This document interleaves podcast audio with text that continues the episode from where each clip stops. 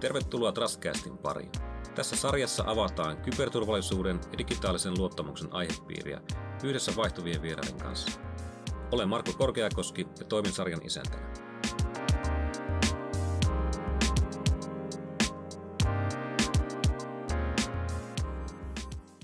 Tänään keskustellaan liike-elämästä ja vieraana IPM Finland toimitusjohtaja Verga Eriksen. Tervetuloa. Kiitoksia kovasti. Hienoa, että pääsit paikalle. Kiitos, hieno päästä. Hieno, kiitos kutsusta. Mukava olla mukana. Sulla on pitkä ura ja, ja hyvin monipuolinen ura ICT-tasossa. Kerrotko vähän lisää itsestäsi, mistä, mistä ei ole päätynyt IPM Finlandin toimitusjohtajan rooli? No totta tosiaan, siis tänä päivänä, nyt vuoden päivät, olen tota, niin IBM Suomen toimitusjohtajana toiminut, mutta ennen sitä parikymmentä vuotta ICT-alalla eri, eri puolilla tavallaan mä sanoisin toimitusketjua ihan tukkurista palveluntarjoajalle, operaattorille, teknologiataloihin, että siellä on Elisa ja Also, Cisco, IBM. Tavallaan se on se tausta, tausta miltä ponnistetaan. Ja sitten äh, ehkä lisään tähän, että tota, tämmöisen operatiivisen työn lisäksi vaikutan useissa tämmöisissä erilaisissa hallituksissa, jotka liittyy teknologia-alaan. Osa on startuppeja, osa on valtioomisteisia ja myös sitä kautta niin kuin, tämä on vähän niin kuin harrastus ja työ tämä teknologia. Harrastus, harrastuspohjalta myös Vaasan yliopistossa taisi olla advisory board. Juurikin näin. Eli siellä Vaasassakin myöskin mietitään paljon digitaalisen talouden niin kuin tulevaisuuden steppejä, mihin Suomen pitäisi panostaa ja mihin Vaasan pitäisi panostaa. Ja ilo ja kunnia olla mukana myös siellä. Se on hienoa. Sitä tarvitaan paljon. Uh, ICT on ollut valtavassa murroksessa. Jos, jos sullakin tausta on se parikymmentä vuotta, niin pystynyt näkemään ja päässyt näkemään kaiken sen murroksen, mikä siellä on. Mitkä on sellaisia isoja teemoja, joita on syntynyt, sanotaan viime mm. vuosien aikana? Mm. Mennä ihan... No, ihan ei, ei tarvitse alkupäähän mennä joo, koska ehkä niin mobiiliudestahan se jotenkin lähti, mutta tavallaan sitten totta kai pilvi sen myötä räjähtänyt datan määrä, jossa ruvettiin tarvitse tekoälyä paljon niin kuin sen datan louhimiseen, analytiikkaa, automaatio. Nyt katsotaan vähän tulevaisuuteen jo kvanttikoneita. Tavallaan ehkä tässä niin kuin mun mielestä huomioitavaa se, että tämä niin kuin mullistavia isoja asioita tapahtuu itse asiassa todella nopeasti. Ja se nopeus ehkä tässä pikkuhiljaa alkaa olla se kaikkein hämmentävin asia. Mutta toki pilvi, pilveistyminen on, on niin kuin keskeisessä. Onko se vauhti kiihtymässä? Totta kai, koska tavallaan niin kuin dataa tulee jatkuvasti enemmän ää, tekoälyn myötä, tulevaisuuden kvanttikoneiden myötä. Meillä on kykyä enemmän käsitellä sitä dataa, meillä tulee älykkäämpää päätöksentekoa ja sitä kautta me ruvetaan tekemään nopeammin taas uusia asioita ja niin kuin, siksi kyllä tämä, tämä tulee vain kiihtymään. Va- varmasti näin ja se murros on globaalia. Et nyt ei puhuta, sun rooli IBM Finlandin toimitusjohtajana on, varmaan katsoa myös Suomea, mutta mut ennen kaikkea IBM on globaali yritys. Ja kaikki trendit on globaaleja puhutaan digitalisaatiosta tai murroksesta, tekoälystä ja datalla ohjaamisesta ja johtamisesta. Kuinka hyvin nämä trendit on, on esimerkiksi Suomessa hallussa? Millä tavalla yrityskenttä reagoi datalla johtamiseen tai, tai tekoälyn mahdollisuuksiin? Mun mielestä mä oon aika ylpeä suomalainen ylipäänsä, että yleensäkin mun mielestä tämmöisessä teknologiamaailmassa kaikki nämä parikymmentä vuotta, mitä tässä itsekin ollut, niin me ollaan kuitenkin siellä kärjessä. Me ollaan suhteellisen pieni, nopealiikkeinen maa, mitä enemmän niin kuin maailma yhdistyy, kaikki on kansainvälistä, nähtiin vaikka koronaviruksestakin, kuinka kansainvälistä ja kuinka yhdessä me ollaankaan tässä, niin Suomella, niin kuin, jotta Suomi säilyttää kilpailukyvyn, niin tämmöinen teknologinen edelläkävijyys on useasti me ajatellaan jo takaraivolla, että täytyy olla siinä etunojassa, jotta me säilytetään niin kuin asemamme tässä koko maailmassa. Ja siinä mielessä mä näen, että meillä on jatkuvasti motivaatio, tahtotila, me ollaan tosi tekninen kansa, niin me useasti otetaan niitä ensimmäisenä käyttöön. Ja siinä mielessä on, on tota, niin, tosi hieno ja ylpeä olla suomalainen, koska ollaan niin kuin edelläkävijöitä. Datalla johtaminen on uusi trendi. Tavallaan datalla aina on johdettu, nyt se on vain enemmän digitaalista ja, ja pystytään hyödyn käyttämään algoritmeja tekoälyä. IBM on siinä voimakkaasti mukana. Ja, ja tavallaan kaikki, mainitsin aiemmin, kaikki liittyy jollain tavalla pilveen, hybridipilveen. Millä tavalla murros siellä pilvimaailmassa on näkymässä? No, me, nä- me lähestytään tätä, niin kuin, tätä hybridimonipilvimaailmaa. Se on meidän strategian keskiössä. Me ollaan tuotu niin kuin IPM vahvasti panostaa siihen. Ja me nähdään se, että tänä päivänä noin 20-25 prosenttia sovelluksista on viety tuonne pilveen. Ja seuraavassa aallossa tullaan sitten viemään tämmöisiä bisneskriittisiä sovelluksia. Me nähdään, että tämä on se iso markkinapaikka, mihin me IPM-näkin pistetään paljon paukkuja. Useasti on tehty niin, että ensimmäinen pilvisiirtymä on, että viedään sovelluksia pilveen, tehdään niistä pilvinatiiveja.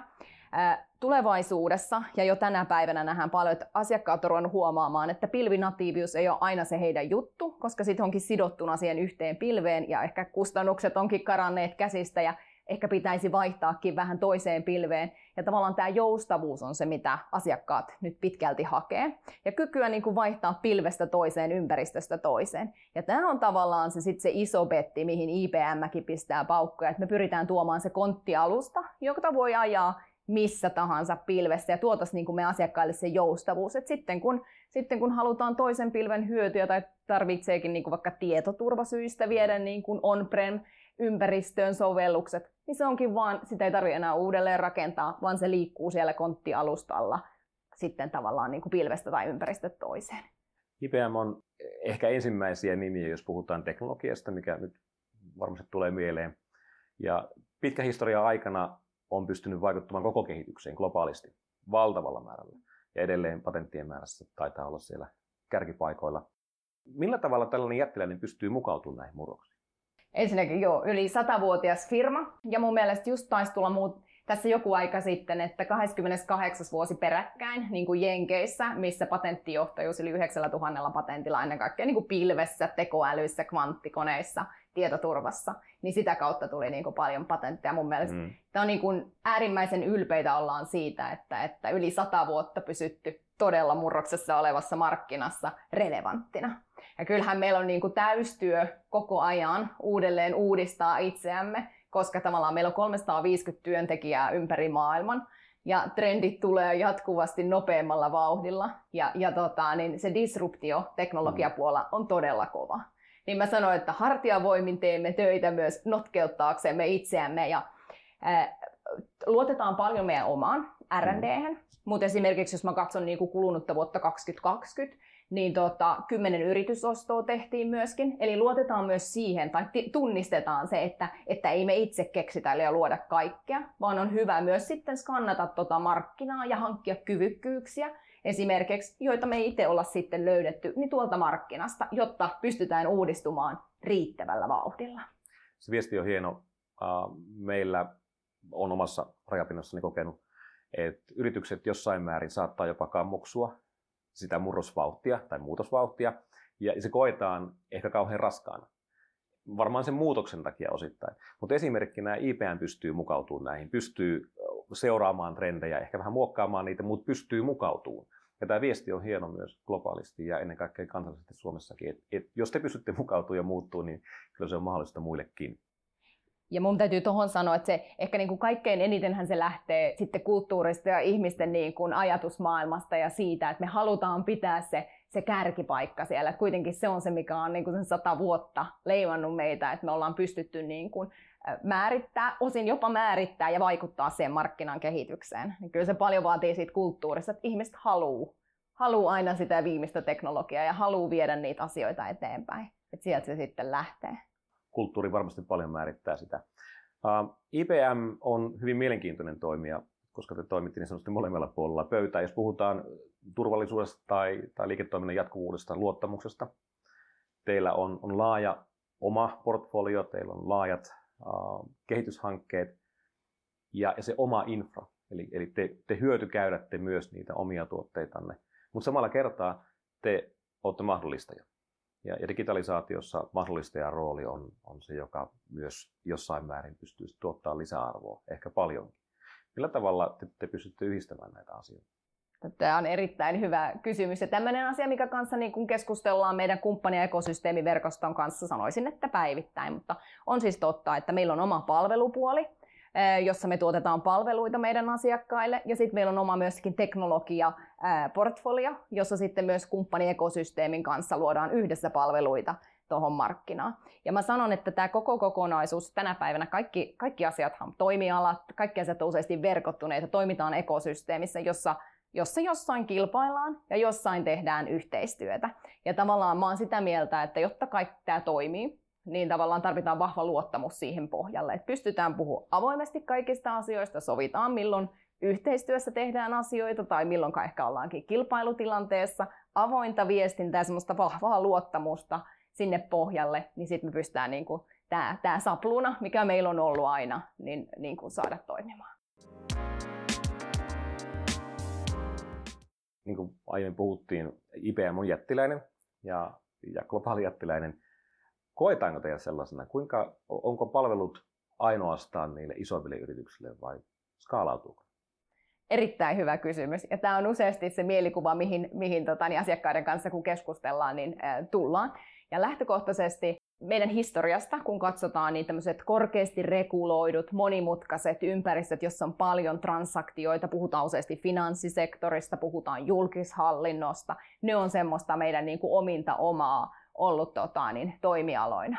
Yhä enemmän ratkaisut alkavat olla niin kuin SaaS-pohjaisia, tämmöisiä siis voidaan ostaa palveluna, ketteröitetään, ja me yhä enemmän kaikki ratkaisut on niin kuin skaalautuneet koko markkinaan. Joten sanon, että tota, tullaan vahvalla kompleksisella tavallaan tämmöisellä, että isot transaktiomäärät on ollut ominaisia niille meidän asiakkaille, mutta yhä enemmän markkina on sitä semmoista joustavaa saassipohjasta liiketoimintaa, ja sinne ollaan tehty paljon panostuksia. Mainitsit tuon regulaation, ja, ja regulaatio määrää myös datan suhteen. Puhutaan datan keräämisestä, tallentamisesta, sen hyötykäyttämisestä. On, onko nämä sisäänrakennettuja? Joo, erittäin hyvä kysymys ja mun mielestä tänä päivänä tästä paljon keskustellaankin ja on jo, jo vuosikymmenet keskusteltu, että mitenkä, mitenkä datan kanssa toimitaan. Ensinnäkin mä katson, että meillä on niin kuin, me ollaan tämmöinen niin kuin yksi, yksi maailman arvokkaimpia firmoja ja meillä on niin kuin tavallaan meidän statement siihen dataan on, että data kuuluu aina sille sen luojalle. Eli tavallaan joidenkin liiketoimintamalleja on, sitten kaikki data, mitä saadaan, se tuotteistetaan ja myydään eteenpäin. Meillä on niin kuin, että ei missään tapauksessa. Data kuuluu aina sille sen luojalle. Ja tavallaan me sitten tuotetaan palveluita siinä ympärillä, mutta joka tapauksessa datan omistaa aina se datan luoja. Ja me ollaan tuotu jopa meidän tuotteisiin, siis useissa meidän tuotteissa on, puhun vaikka nyt meidän finanssipilvestä, siellä on tämmöinen uh, keep your own keys, eli pidä omat avaimet siihen dataasi itselläsi. Tarkoittaa käytännössä sitä, että data on kryptattuna, vain sinä finanssitoimija pystyt ne avaamaan ja katsoa, mitä siellä on. Me operoidaan tiettyjä asioita siellä, mutta sulla on vain niin kuin pääsy sinne sitten avata se kryptaus. Ja tavallaan tällaisen on sisäänrakennettu tuotteisiin se että tota, niin, asiakas omistaa dataa. Oikein hyvä. Jos jatkaa saman teeman puitteissa ja puhutaan, mainitsit kryptauksen yhtenä vaihtoehtona, me puhutaan luottamusteemalla ja, ja puhutaan pilvimaailmasta enemmän. Nyt julkisuuteen on tullut paljon viime aikoina myös tietomurtoja, puhutaan ehkä luottamuksesta isoja globaaleja jättejä kohtaan ja, ja ehkä heidän pilvimaailmansa kohtaan. Onko se digitaalinen luottamus teillä kuinka vahvana mukana omassa tuoterakenteessa tai tuotekehityksessä? Kyllä. Mä sanon, että kaikki tavallaan tämmöiset niin yksityisyyteen liittyvät asiat, datan omistajuuteen liittyvät asiat, kyllä me kunnioitetaan asiakasta, ja niin kuin äsken mainitsinkin, datan omistajana on aina se, kuka sen datan luo. Ja tuotu näitä finanssipilven ominaisuuksia jo tässä mainitsin. Ehkä muutamia muitakin teknologioita. Me pyritään tuomaan hyvää teknologiaa markkinaan niin, että se kunnioittaa sitten käyttäjäänsä. Ja esimerkiksi kun me tekoälyä opetetaan, sinne luodaan erilaisia päätöksenteko, algoritmeja, niin tavallaan keskeistähän siinä on se, että me pystytään myös niin kuin selittämään nämä niin kuin säännöt, millä tekoäly on opetettu tekemään niitä päätöksiä. Eli pyritään luomaan se semmoinen läpinäkyvyys ja luottamus siihen, että hei, tämä tekoäly tekee nyt tällaisia päätöksiä, auttaa sinua automatisoimaan tätä prosessia tämmöisellä logiikalla. Puhutaan explainable AI, eli tavallaan selitettävä, ymmärrettävä AI. Esimerkiksi jos vaikka vakuutusfirmalle tämä tekoäly tekisi päätöksiä, niin niissä olisi niin kuin logiikka, että tällä, tällä niin kuin ajatuksella se nyt tekee. Me pyritään niin kuin aina tuomaan se läpinäkyvyys ää, ää, näihin meidän tuotteisiin mukana. Että asiakkaat pystyy luottamaan, että tämä on niin kuin hyvää teknologiaa, joka on niin kuin hyvä mielessään niin tota, ää, toteuttaa sitä tehtävänsä.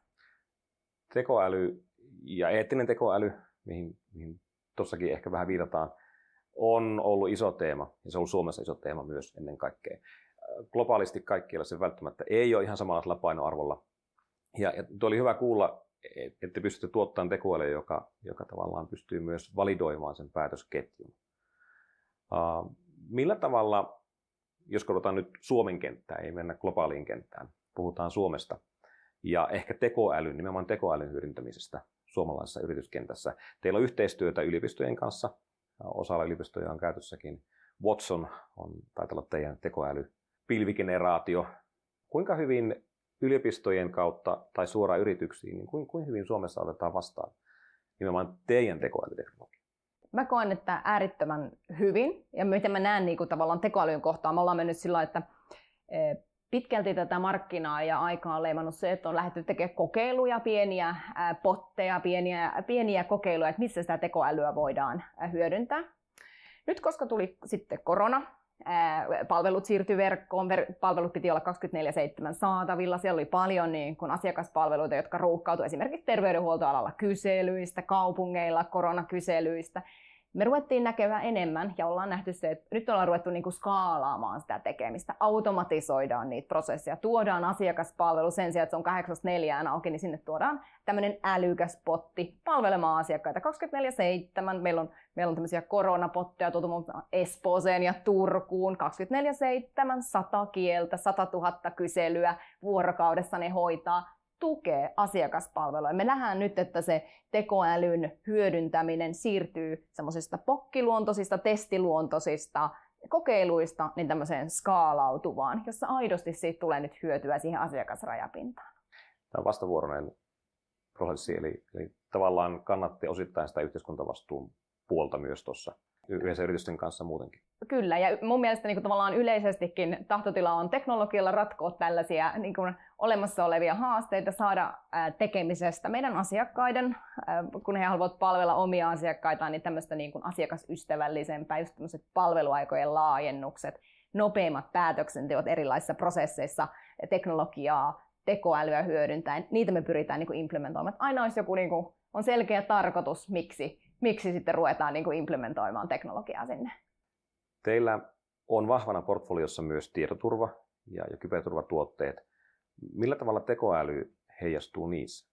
Joo, siis todellakin tietoturva on, vielä palaan tähän ehkä vielä, että tietoturva on todella tärkeässä roolissa ja nyt näin niin kuin esimerkiksi huomannut korona-aikanakin, että, että tota, niin kyllähän sen rooli, ennen kaikkea just katsoin tuossa tutkimukset, että Skandinaaviassakin, niin tota, äh, oltiin noustu sinne oikein niin kuin aika kärkikahinoihin siinä, että täällä on tapahtunut paljon nyt korona, koronavuotena, niin tota, kaikenlaisia erilaisia tietoturvahyökkäyksiä ja haasteita ja sen kohteena sitten ollaan siellä.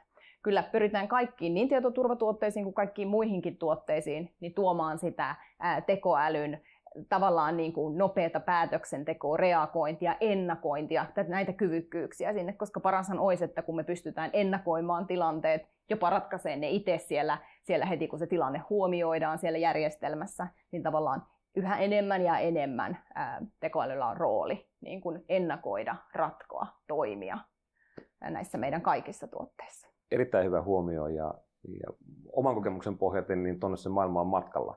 Et kyberturvassa ja luottamuksessa puhutaan paljon näkyvyyden tuottamisesta, eli, eli pystytään näkemään se kokonaisuus ja ymmärtämään osiensa summa ja sitten ennen kaikkea ennakoimaan. Ja, ja sitten reagoimaan, kun jotakin on tapahtunut. Tekoälyllä on varmasti vahva rooli siinä. Jos palataan liike-elämään ja, ja digitalisaation tuomiin mahdollisuuksiin, mitkä sellaisia, mainittiin äsken, että Suomessa on, on vahva teknologiaosaaminen, me, me tykätään ottaa käyttöön uusia teknologioita, mutta pystytäänkö me sitten skaalaamaan niitä itse globaaliksi? Mm. No, mä, mä oon sitä mieltä, että meillä on täällä hienoja esimerkkejäkin, että kyllä pystytään ehdottomasti. Että tota, musta on hieno nähdä näitä liiketoimintoja. Meillä on tietysti vahva peliteollisuus, joka on täysin skaalannut itsensä niin kuin tavallaan teknologioiden avulla saanut saataville palvelunsa ympäri maailmaa ja sitä kautta tehnyt sitten tämmöisiä läpimurtoja. Nyt mä en sano, että teknologia mahdollistaa nimenomaan sen, että sä voit pienestä Suomestakin ponnistaa ja saada itsesi näkyville ja luoda niin kuin toimintamallin, teknologian, jonkunlaisen alustan, joka on suoraan monistettavissa useisiin maihin. Ihailin tässä juuri tuota Voltinkin saamaa, saamaa satojen miljoonien rahoitusta, että, että siellä on, totta kai siellä on henkilöintensiivistä, kun on kuljettajia, mutta hei, on teknologia-alusta, johon kytketään jokaisessa maassa sitten vain relevantit toimijat ja sitten liiketoiminta skaalautuu. Kyllä niin kuin tavallaan meidän täytyy nostaa Suomessa meidän ambitiotasoa, miten me ajattelemme liiketoiminnan kasvattamista, koska teknologia mahdollistaa just sen, että me voidaan tehdä maailmanvallotusta. Toivottavasti näin. Maailma on aina hyvä vallottaa.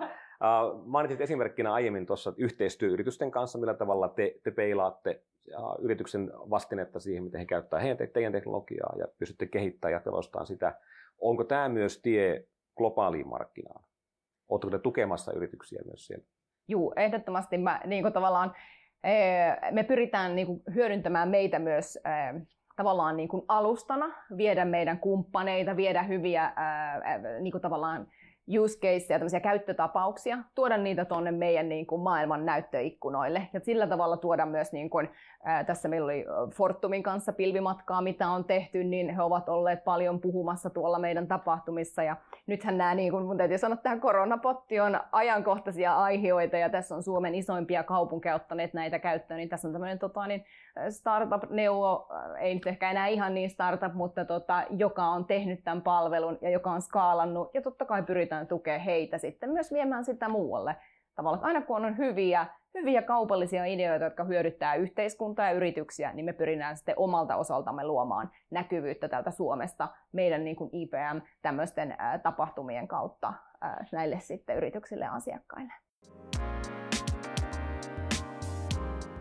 Ollaan puhuttu tekoälyn hyötykäyttämisestä, digitalisaation murroksesta ja niiden hyötykäyttämisestä ja hyödyntämisestä liike-elämässä ja siitä, kuinka IPM globaalina toimijana pystyy sit tuomaan ne tavallaan globaalittavat Suomeen.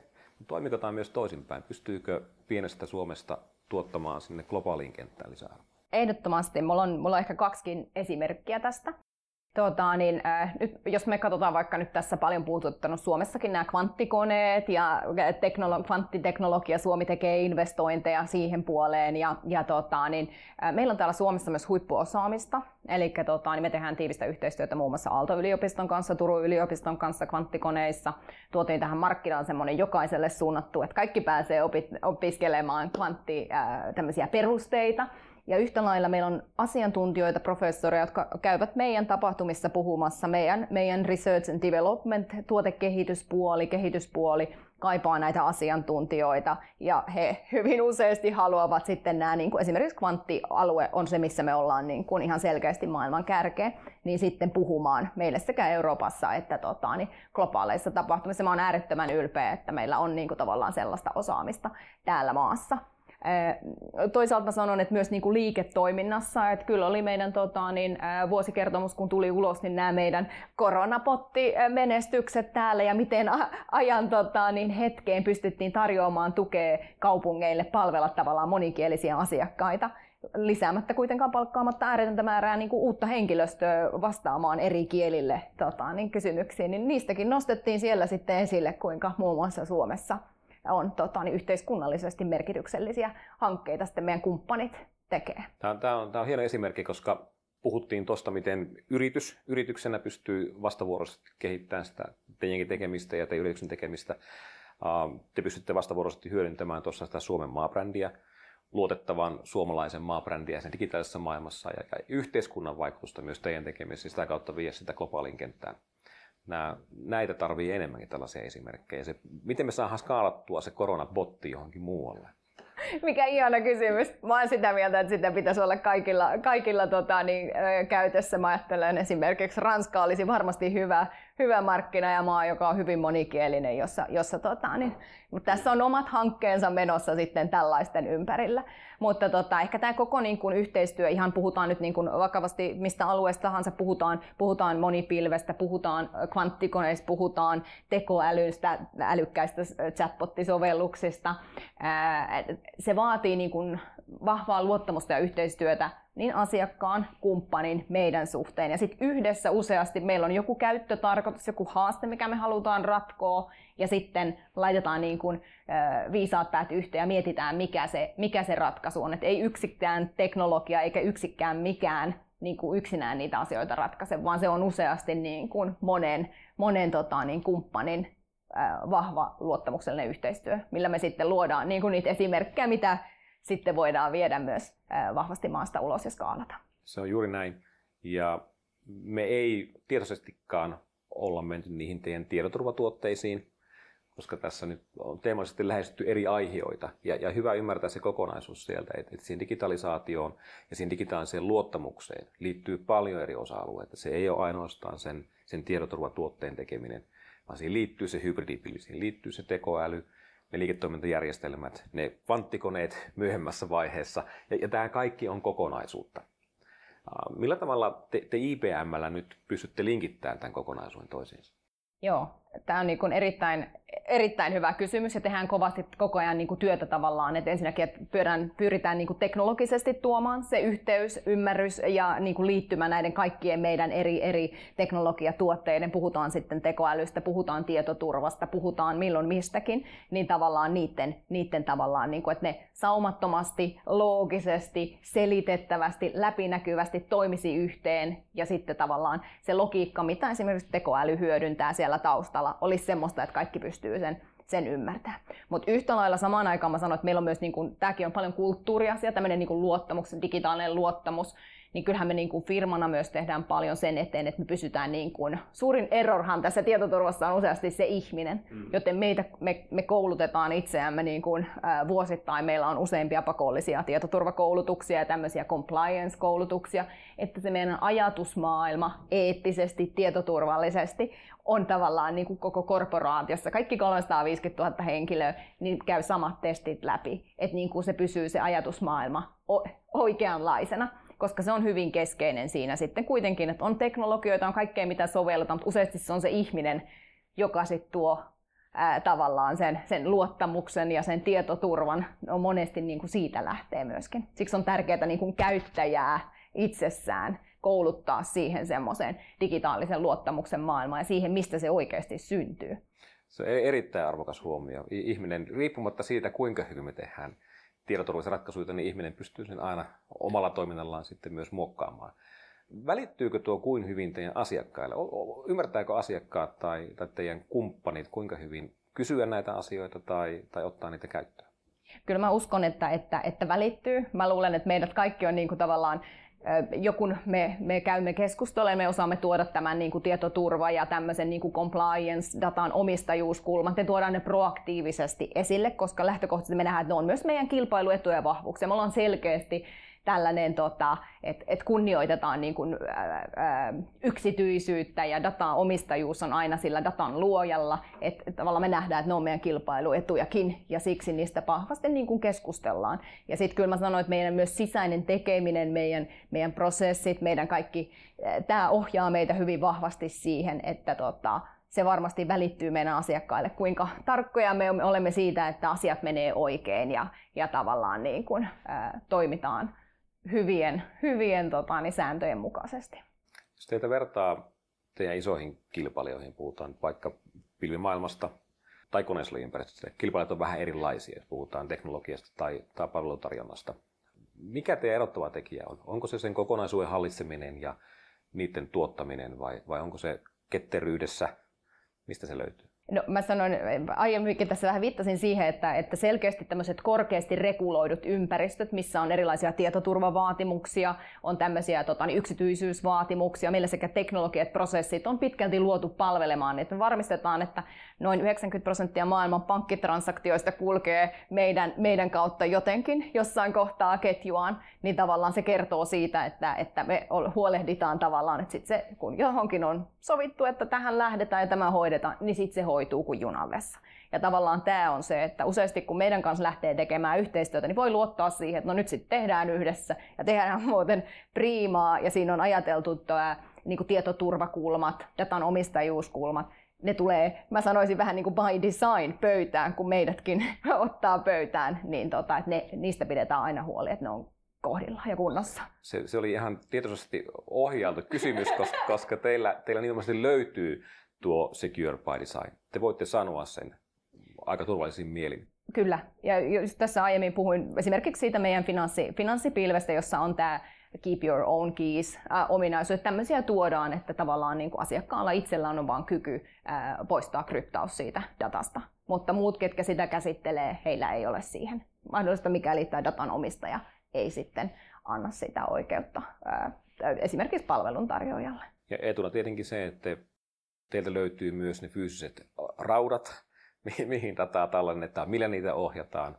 Löytyy koko se ketju sinne aina sinne pilveen saakka. Se ei ole ainoastaan tällainen abstrakti kokonaisuus, johon tallennetaan dataa vaan. Juurikin näin, ja mä sanoin, että löytyy niin koko ketju, että meiltä löytyy se teknologia tottahan toki, ja sinne on rakennettu sisään nämä ominaisuudet. Toki meiltä löytyy sitten palvelu niin kuin osa, ja meillä on iso tietoturva, kyberyksikkö, jotka pystyy sitten auttamaan myös osaamisella. Lisäksi meillä on ihan niin kuin jokainen meistä on sitten koulutettu hyvin, hyvin tota, niin, äh, vahvasti ymmärtävään syvällisesti, mitä tarkoittaa eettinen toiminta, mitä tarkoittaa, että asiakas omistaa datan täysin ja, ja niin kuin tavallaan, että mä näkisin useampi kerros, miten sitten tavallaan tuodaan semmoista luottamusta siihen pöytään, että teknologiapalvelut ja sitten ihan niin kuin koko henkilöstö on, on koulutettu kyllä. Kiitos, oli hyvä vastaus.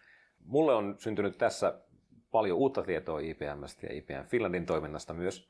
IPM on, on mukana hyvin monessa paikassa, ehkä enemmän, useammassa paikassa kuin välttämättä aina hoksa ajatella. Ää, jos vetää summaa vähän yhteen, on, mitä on, on puhuttu, millä tavalla lähestytty asioita, eli digitaalinen muutos, ne, ne tekoälyn tuovat mahdollisuudet, hybridipilvi, ja kaikki tämä kokonaisuus, puhutaan eettisestä datanhallinnasta, secure by design ajattelusta, se luo sellaisen digitaalisen turvallisuuden luottamuksen kokonaisuuden, eli nimenomaan se, että se kyberturva ei ole niitä yksittäisiä asioita pelkästään, vaan se on osiensa summa. Meillä on tässä sarjassa sellainen yksi yhteinen kysymys, koskee kaikkia vieraita, ja se on ehkä enemmän mielipidekysymys myös. Oikeita vastauksia, tai oikeastaan vääriä vastauksia ei ole, ainoastaan oikeita vastauksia. Mitä digitaalinen luottamus merkitsee sinulle? Hyvä kysymys. Äh, mä oon, mä oon ehkä sitä, mä lähestyn tätä näin, että tämä digitaalinen luottamus on tavallaan niin kuin luottamuksen yleisteeman jatke tälle nykyiselle digiaikakaudelle. Et lähtökohtaisesti mä niin kuin suhtaudun luottamukseen niin, että se on kaiken perusta. Ihan, ihan teet sä mitä tahansa, teet sä teknologia, teet sä mitä tahansa sun elämässä, niin kaikkihan lähtee luottamuksesta. Jos sulle ei ole luottamusta, sulle ei oikeasti ole mitään. Ja kun sulla on se luottamus, niin sitten sen päälle voi rakentaa niin paljon ja se antaa niin paljon. Ja sen takia niin kuin luottamus, digitaalinen luottamus, sitä pitää vaalia. Ja sen kun kerran menetät, niin sitä et sitten takaisin saa. Niin tavallaan mulla on tämmöinen holistinen luottamusnäkemys, että se on kaiken pohja, fundamentti. Kiitos. Kiitoksia. Mervi Arksinen, kiitos vierailusta. Onnea IPM Finlandin luotsaamiseen. Kiitoksia. Käy lukemassa lisää osoitteesta netox.fi kautta trustcast.